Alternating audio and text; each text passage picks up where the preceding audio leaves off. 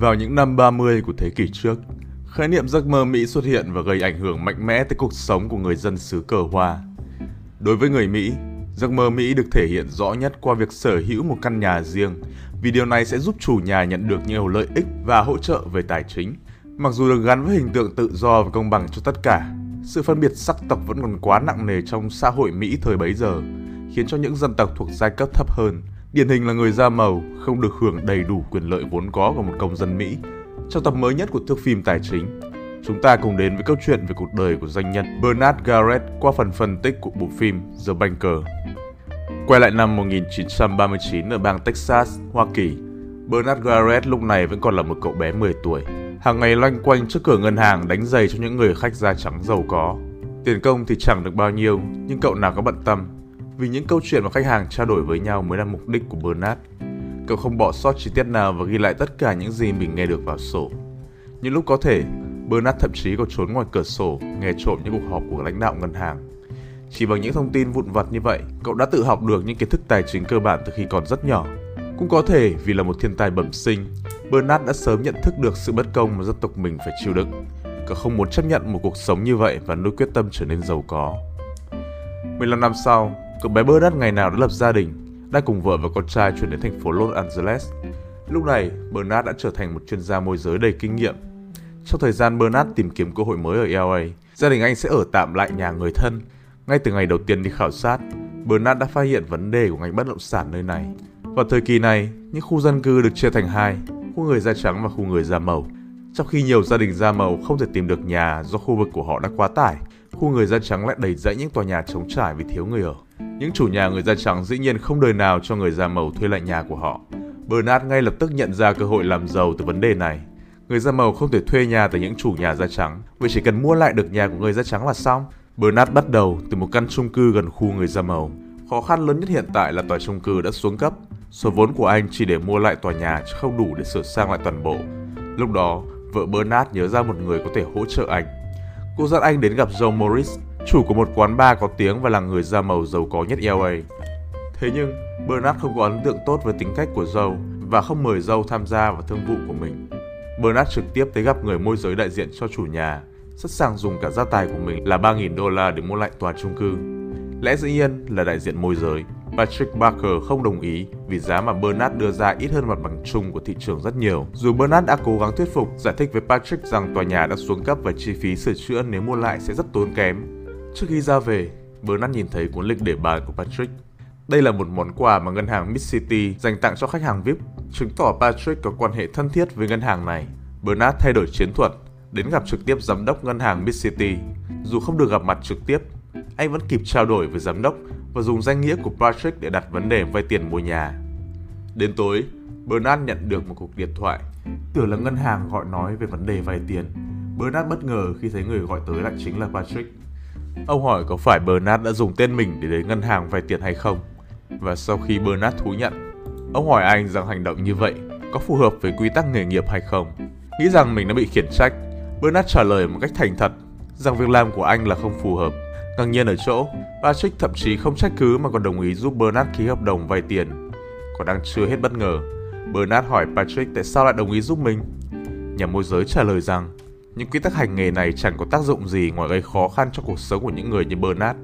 Ý chỉ rằng Patrick cũng không đồng tình với cách đối xử của xã hội tới người da màu. Nhờ đó, Bernard trở thành chủ sở hữu hợp pháp của tòa chung cư anh cùng vợ tới quán bar của dâu để ăn mừng. Trong lúc bữa tiệc đang sôi nổi, Joe gọi Bernard ra ngoài ban công nói chuyện riêng. Ông cảnh báo Bernard phải cẩn thận khi làm ăn với người da trắng, dù Patrick có thành ý giúp anh vô điều kiện. Ngày hôm sau, Bernard ngay lập tức bắt tay vào sửa chữa tòa nhà. Trong lúc anh và người em họ Tony đang làm việc, một người phụ nữ da trắng xuất hiện và tỏ ra vô cùng ngạc nhiên trước sự có mặt của hai anh em.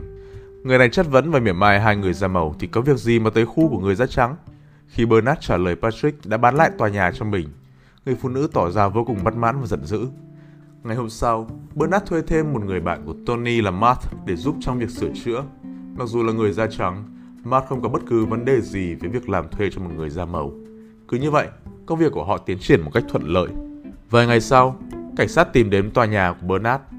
Họ nói rằng nhận được thông báo của người dân ở đây nói rằng không đồng ý việc người da màu tự ý ra vào khu vực của mình và nghi ngờ anh đang giả mạo chủ nhà. Không cần phải nói thì Bernard cũng hiểu được người phụ nữ hôm trước đang cố tình gây khó dễ cho mình. Trước tình cảnh đó, anh chỉ mỉm cười và cho cảnh sát xem giấy tờ sở hữu nhà. Tối hôm đó, anh chuyển đồ đạc tới ở luôn tại tòa nhà. Hơn nữa, còn cố tình chọn căn hộ sát sườn người phụ nữ da trắng kia. Trước khi vào nhà còn cố tình thông báo cho bà ta biết. Người này ngay lập tức chuyển đi vào sáng hôm sau, giúp Bernard có thêm một căn hộ trống và bớt đi một người hàng xóm sâu tính. Công sức đầu tư của Bernard cũng sớm được đền đáp. Những căn hộ trong tòa nhà của anh được mua hoặc thuê lại một cách nhanh chóng. Tài năng của Bernard đã thuyết phục được Patrick. Ông đề nghị Bernard làm việc với mình như một cộng sự. Mọi lợi nhuận cùng chia 50-50. Chỉ có một vấn đề là Bernard không thể công khai thân thế của mình và Patrick sẽ đứng ra thay mặt cả hai trong mọi vấn đề giấy tờ hay ký kết hợp đồng. Với tài kinh doanh thiên bẩm của mình và kinh nghiệm thương trường của Patrick, Bernard liên tiếp mua về được ngày càng nhiều bất động sản. Sau khi cho tu sửa, hai người cho thuê lại nhà ở với giá cao hơn. Lợi nhuận sau mỗi thương vụ đều được chia đôi công bằng. Chẳng mấy chốc, Bernard đã trở nên giàu có hơn hẳn lúc trước. Anh đủ tiền để mua một tòa dinh thự sang trọng đúng với sở thích của vợ mình. Trong thời điểm tưởng như là hoàn hảo này, số phận lại trêu đùa với Bernard. Patrick đột ngột qua đời trong khi ngủ, không kịp để lại bất cứ lời trăng chối nào. Sau khi Patrick mất, người vợ được kế thừa tài sản và ngay lập tức đòi chấm dứt quan hệ đối tác với Bernard. Lúc này bà ta mới lật mặt là một người kỳ thị dần ra màu, đòi Bernard bán lại quyền sở hữu toàn bộ 50% cổ phần của anh với cái giá không thể bèo bọt hơn. Bernard mới tỏ ra không đồng ý đã bị bà ta đe dọa kiện anh ra tòa. Trong tình huống này, Bernard rõ ràng không thể cãi lại vì vốn dĩ giấy tờ hợp đồng đều chỉ có chữ ký của Patrick nên thực quyền sở hữu cổ phần không phải là của anh. Bernard chỉ còn có thể tìm đến giám đốc ngân hàng Mid City, vậy mà gã giám đốc, người duy nhất có thể làm nhân chứng cho những thương vụ làm ăn của Patrick, cũng lật mặt không thèm ra tiếp chuyện. Bernard hiểu rằng không còn sự hỗ trợ của Patrick thì những kẻ này sẽ chỉ coi anh là một người da màu thấp kém. Khi còn chưa ra tới cửa, một ý tưởng điên rồ nảy lên trong đầu Bernard. Qua sang một vòng ngân hàng, anh nhận ra mình là người da màu duy nhất ở đây. Vào những năm 50 của thế kỷ trước, các ngân hàng ở Mỹ hầu hết đều nằm trong tay những người da trắng. Thế nên mới nói, ý tưởng Bernard đang đùng nầu điên rồ tới mức nào. Anh muốn trở thành chủ sở hữu tòa nhà hành chính nơi anh đang đứng, một trong những tòa nhà thương mại lớn nhất LA với 12 ngân hàng có trụ sở trong đó. Anh lập tức đến gặp Joe trình bày ý tưởng của mình và muốn cùng ông hùn vốn mua lại tòa nhà. Lúc này Joe mới tiết lộ cho anh biết, ông đang sở hữu 18 tòa nhà. Bernard bất ngờ nhận ra, người đàn ông mà anh tưởng chỉ ăn chơi xa đọa thực chất lại là một nhà đầu tư đầy kinh nghiệm thương trường những thông tin về tòa nhà mà Bernard muốn mua, Joe đều đã nắm được từ trước. Ông muốn Bernard phải thật sự thuyết phục được mình thì mới tham gia vào thương vụ táo bạo và đầy rủi ro này. Không để Joe phải chờ lâu, Bernard liền đề cập tới khía cạnh cá nhân hơn của việc mua lại tòa nhà này, là khiến đám người da trắng phải nếm mùi thua trận ngay trên địa bàn của họ. Anh công nhận và Joe cũng đồng ý với suy nghĩ của anh rằng việc hai người ra màu sở hữu bất động sản ở khu đất giá trị nhất LA sẽ là một cú đấm vào tư tưởng kỳ thị chủng tộc ở thành phố này. Khi Bernard và Joe đã về chung một thuyền, trở ngại duy nhất trong thương vụ của họ là khiến những người da trắng đồng ý làm ăn với mình. Về vấn đề này thì Bernard đã sớm nghĩ ra một phương án, giống như cách thức của Patrick ngày trước. Joe và Bernard sẽ dùng một đại diện để ra mặt trong các thương vụ làm ăn, và người mà Bernard chọn chính là Matt. Để biến chàng trai da trắng vốn chỉ quen với công việc chân tay trở thành một ông chủ nhà băng không phải là chuyện đơn giản, nên hai người đã thiết kế một chương trình huấn luyện cấp tốc cho Matt. Cậu được học cách ứng xử của tầng lớp thượng lưu, từ phong cách thời trang đến ăn nói đều được thay đổi. Matt nhanh chóng thành thạo cách chơi gôn và tỏ ra có năng khiếu với toán học và đầu tư bất động sản. Hơn nữa còn có một trí nhớ cực tốt. Bước cuối cùng là cho Matt tình cờ gặp và làm quen với chủ tòa nhà thương mại ở sân gôn. Quả nhiên, chỉ sau một buổi chiều, hai người đã trở nên thân thiết. Khi thời cờ đã chín muồi, Matt chính thức đưa ra lời đề nghị mua lại tòa nhà. Cái giá mà đối phương đưa ra là 2 triệu 400 nghìn đô la Mỹ, nhưng Matt bằng những gì được Bernard dạy về đầu tư và trí nhớ siêu việt của mình đã hạ giá xuống còn 1 triệu 560 nghìn đô la. Anh khiến chủ tòa nhà phải choáng ngợp khi đưa ra những kết quả số liệu chính xác tới từng chữ số mà không cần giấy bút, cộng với những dẫn chứng đầy thuyết phục về tình hình thị trường với một phong thái của một chuyên gia đầu tư thực thụ. Kế hoạch của Bernard và Joe thành công vang dội. Với quyền lực mới trong tay, hai người liên tục mua lại những khu nhà của người da trắng, sửa chữa nội ngoại thất và cho người da màu thuê lại.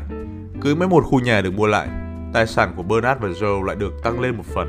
Sau một thời gian, hai người đã nắm 177 bất động sản ở khắp LA. Tiếng tăm của họ lan truyền khắp cả nước, đến Phó Tổng thống Johnson cũng dành thời gian tới gặp mặt Bernard. Cuộc gặp mặt được đưa lên trang nhất của những tờ báo uy tín nhất nước Mỹ. Tòa nhà Banker Building của hai người trở thành một tượng đài trong giới bất động sản. Khi vừa có thời gian rảnh, Bernard đưa vợ con về Texas nghỉ ngơi. Anh tận hưởng giây phút gia đình đầm ấm cùng với người cha đã lâu không gặp, khi đã có không gian riêng. Cha anh tiết lộ ông rất tự hào khi chứng kiến con trai mình thành công và xin lỗi vì đã không tin anh có thể kiếm tiền theo cách của người da trắng. Bernard mỉm cười nhận ra khoảng cách giữa anh và cha đã không còn. Ngày hôm sau, Bernard đưa con trai đi dạo xung quanh.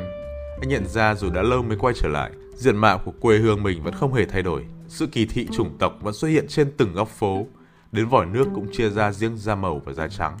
Khi đi đến ngân hàng ngày trước, Bernard nhìn thấy một cậu bé đánh giày. Anh như thấy lại bản thân mình hồi đó, ở bên trong anh thôi thúc muốn thay đổi cuộc sống của đồng bào trên chính quê hương mình. Bernard muốn mua lại ngân hàng ở đây để củng cố quyền được làm giàu của người da màu. Khi trở về LA, anh lập tức trình bày kế hoạch với Joe, tin rằng ông sẽ hơn ai hết hiểu được nguyện vọng của mình. Lần này, Joe phải cảnh cáo anh rằng đây không còn là làm ăn đơn thuần nữa mà có thể biến thành phong trào xã hội ở Texas nếu không được quản lý cẩn thận. Hơn nữa, khác với LA, dù có mắt đứng ra là bình phong thì hai người da màu khó có thể xuất hiện thường xuyên trong một ngân hàng ở Texas mà không bị nghi ngờ. Dù trong lòng vẫn không yên, nhưng trước sự cứng rắn của Bernard và quyết tâm thay đổi vận mệnh dân tộc của mình, Joe vẫn đồng ý tham gia vào thương vụ của anh. Hai người tiếp tục để Matt đứng ra đại diện, thành công mua lại ngân hàng Mainland. Matt hàng ngày sẽ báo cáo trực tiếp với Bernard công việc vào lúc cuối ngày và nhận chỉ thị công việc từ anh. Nhờ vào đó, người da màu ở Texas được tiếp cận với những khoản vay hợp lý, giúp trang trải cuộc sống hàng ngày và có vốn để lập nghiệp ổn định cuộc sống. Thế nhưng, ba người bọn họ không giữ bí mật được quá lâu. Giám đốc cho vay của ngân hàng Mainland đã tỏ thái độ cảnh giác với Matt từ ngay lần đầu gặp gỡ.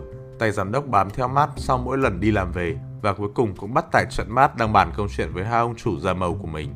Gã bóng gió tiết lộ ngân hàng Mainland sắp phải chịu vượt qua một đợt kiểm tra của Fed và nếu để họ phát hiện ngân hàng có chủ sở hữu là người da màu thì mọi chuyện sẽ khó nằm trong tầm kiểm soát. Dù trước mắt gã giám đốc sẽ không tiết lộ bí mật này, cả ba đều cảm thấy được có chuyện chẳng lành sẽ sớm xảy đến.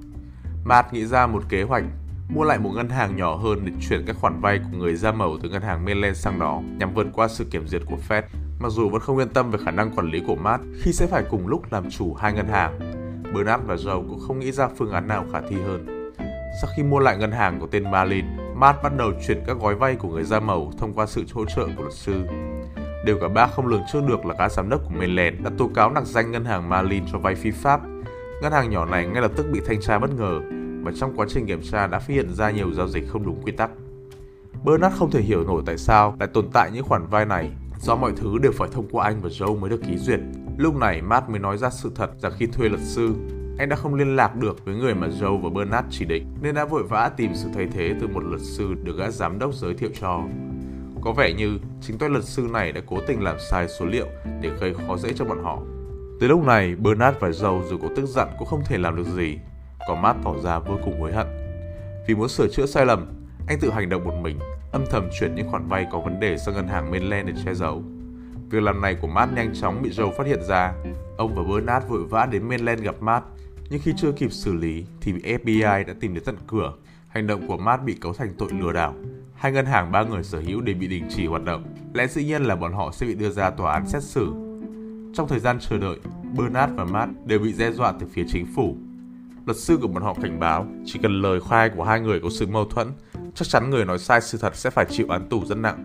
Cuối cùng, ngày Bernard ra hỏi tòa cũng đến. Khi lấy lời khai, anh lớn tiếng phê phán mục đích thật sự của phiên tòa. Lý do anh ngồi ở đây chắc chắn không phải do phạm luật kinh doanh ngân hàng, mà là do những người da trắng cầm quyền cảm thấy gai mắt khi hai người da màu có thể mua được không chỉ một mà hai ngân hàng ở Texas. Vừa dứt lời, cả phiên tòa trở nên xôn xao. Thẩm phán vội yêu cầu Bernard chú ý câu từ. Anh không quan tâm, tiếp tục lên án sự kỳ thị chủng tộc trong xã hội Mỹ. Anh trích dẫn bản tuyên ngôn độc lập và ám chỉ rằng sự công bằng ở đất nước này chỉ là một sự dối trá. Vừa nói, anh vừa lấy bộ đồng phục nhân viên lau dọn ra để chứng minh luận điểm của mình. Những người da màu chỉ có thể đến ngân hàng để trở thành người dọn vệ sinh, chứ quyền được vay tiền để mua nhà, để kinh doanh ổn định cuộc sống vốn dĩ không dành cho cộng đồng này. Bernard dõng dạc buộc tội lại bộ máy chính phủ đã cướp đi giấc mơ Mỹ từ tay của cả một dân tộc. Sau phiên tòa, Joe và Bernard phải nhận án tù 3 năm. Tất cả tài sản của họ bị thu hồi, chỉ còn đúng một ngôi nhà đứng tên vợ của Bernard. Dường như mọi thứ đã sụp đổ với hai người, nhưng sau 3 năm thi hành án và được ra tù, Bernard mới tiết lộ cho vợ biết anh đã sớm có kế hoạch phòng bị. Vào đêm trước khi ra tòa, Matt đã liên lạc với anh. Matt và Bernard thỏa thuận với nhau, Bernard sẽ không khai ra điều gì có hại cho Matt, do nếu Matt bị kết tội thì sẽ phải chịu án tù 50 năm, do mọi giấy tờ kinh doanh đều dùng chữ ký của anh. Đổi lại, trước khi tài sản bị tịch thu, Matt đã kịp mua lại hai bất động sản ở Bahamas dưới tên Joe và Bernard.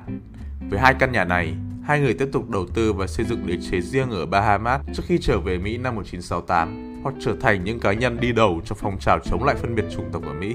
Câu chuyện của họ gây ảnh hưởng mạnh tới bộ máy làm luật của chính phủ và vào năm 1968, Quốc hội Mỹ đưa ra đạo luật công bằng nhà ở. Hành động từ chối cho vay dựa trên yếu tố sắc tộc, tôn giáo hay giới tính đều trở thành tội hình sự.